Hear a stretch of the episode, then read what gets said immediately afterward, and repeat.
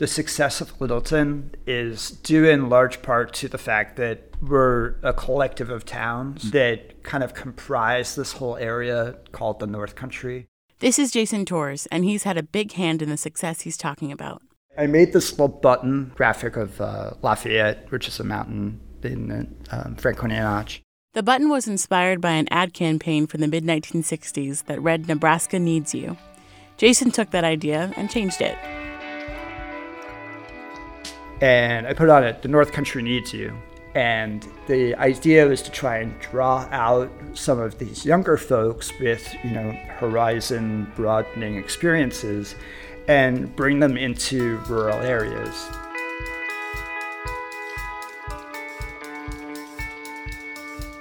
The, the concept was that, you know, next time I go into the city, New York or Boston or Portland, just put a bunch of those stickers up and try and draw some of those folks you know, from these heavily crowded urban environments to a nicer place to live where they can kind of become themselves a little bit more. Jason saw a newspaper storeroom in Littleton and thought it could be something more. Something that would draw young people to the North Country, just like those buttons. We are in the loading dock located in Littleton, and this is my performance space slash art space. After an incredibly rainy drive through the notches, I met Jason in a trapezoidal building next to a roaring Ammonoosuc River. I instantly was attracted to it because it was super raw, had brick walls and exposed ceilings, and felt like something that I would find in New York City or Brooklyn. In the past four years, Jason and a handful of volunteers have created a space for up and coming artists at the loading dock. This is Word of Mouth, and we're continuing our series on the North Country. I'm Sam Searles, and today we're looking into arts and culture in the North Country through a musical lens. Certain towns are becoming destinations for artists. But why? And how can music fuel community development and growth? That's not something that people necessarily think about when they think about the North Country. This is Kate Griffin, director of the Arts Alliance of Northern New Hampshire. You know, people come here to hike, to snowmobile, to ride ATV trails, all that kind of thing. Um, and that is absolutely true. Um, but the arts and culture sector is actually really thriving here. Kate says this is actually not such a new thing. Going back to the days of artists coming to the White Mountains, but more recently than that, even thinking about lots of folks who migrated here and settled here in the 70s who brought all kinds of artistic endeavors to the region. And I think there's sort of a generational pattern of like renewing around those arts because there really has been a ton of stuff happen over the last 10 to 15 years that has cropped up. There's always been a really strong tradition of music in the North Country. That's Jason Tors again from the loading dock. That wave of artists Kate mentioned, Jason's part of that. And he says part of his success comes from geography. You know, Littleton, you could think of as sort of like the center, but Bethlehem is a huge factor in that too. It's even more artsy and kind of wacky than Littleton is. You know, we're equidistant between Boston and Montreal or Portland and Burlington. For bands just starting to make waves by touring through the Northeast, Littleton makes a great place to hone their craft through performance. You know, the, the startup touring bands, you know, where folks that are coming out with their first or second tour and, you know, they have a great band. They have something happening and that spark is really cool. It's almost like an incubator space. You know, you're catching folks on their first or second tour and they're figuring out how to do the thing and you're giving them a place to play, which they're extremely happy about. But Kate says music is not the only part of the North Country's art scene. There's a dizzying array of performance spaces and venues. Great North Woods Center for the, the Art Colonial Theater in renovated into the beautiful um, old building the Shrine property in Columbia, which is just south of Colebrook. Um, a huge in Gorham Medallion Opera House, which is part of the town hall. Um, live music presenting in Colebrook and in Lancaster.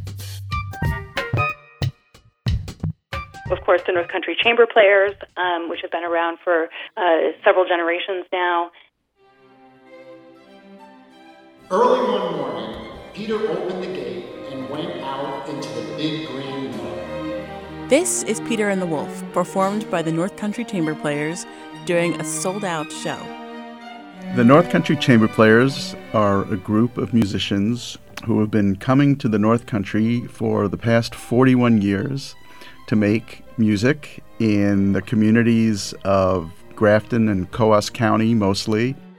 This is violinist Ronnie Bausch. He's also the director of the North Country Chamber Players. He's been involved with the Players for over 30 years and says for their first decade they played exclusively in the North Country. We're talking 1980, so there was no cable television, there was no internet, there were there were no computers.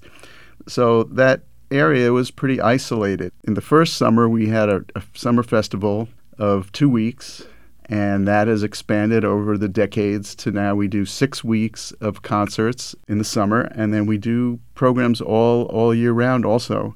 The original members came from all over, including the Philadelphia Orchestra, the Minnesota Orchestra, and the New York City Ballet and Opera Orchestras, and they continue to pull in artists from big cities. They've had everyone from Grammy winning artists to Jerry Greenfield of, yes, that, Ben and Jerry, collaborate with them, including when Jerry narrated a performance of Peter and the Wolf. And it was maybe the first chamber orchestra concert in that concert hall ever. So that was something not only historic for us celebrating our 40th anniversary, but even for the town as well. Over the years, the Chamber Players have played for over 80,000 New Hampshire students, everything from high schools in Berlin to one room schoolhouses in Stark. For some kids, it's the first time they're seeing a bassoon or an oboe.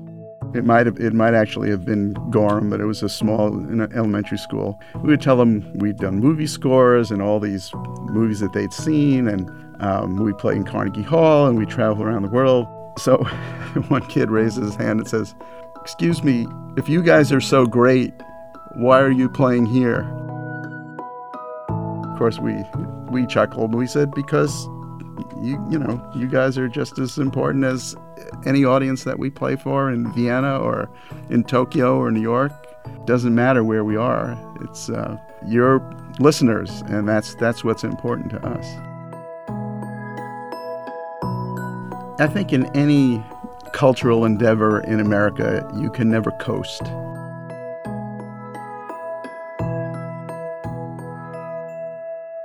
You had told me five years ago I would want to move to the North Country of New Hampshire, you know, I, I might not have believed you. But after having witnessed, you know, what's going on. This is Andrew Mackey.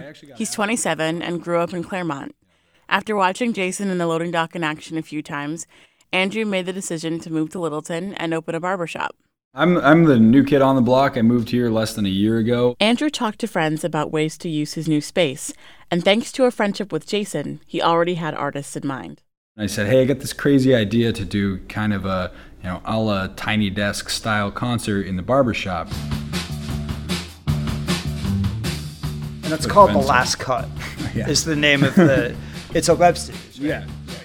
Jason and Andrew worked together with artists from the loading dock, convincing bands to stay in the area just long enough to play a set in the barbershop, all of which is recorded. It's worked out pretty well because the last few times we've been loading in, literally the last cut of the day is happening as we're loading a soundboard into the barbershop, which is a little confusing for our last customer of the day.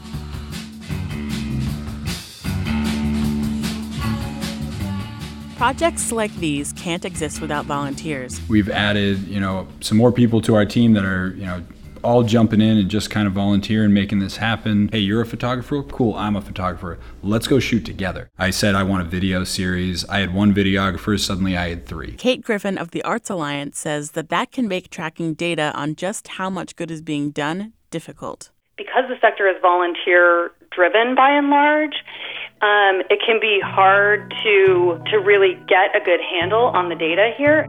We do have good evidence nationally that the creative sector, that arts and culture are a real economic driver.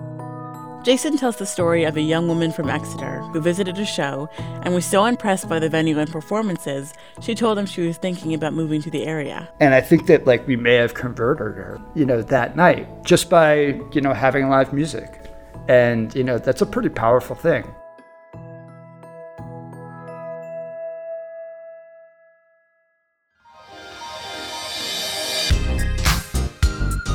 Thanks so much for listening. Word of Mouth this week was created by me, Sam Searles, with help from Justine Paradis, Jimmy Gutierrez, and Ben Henry.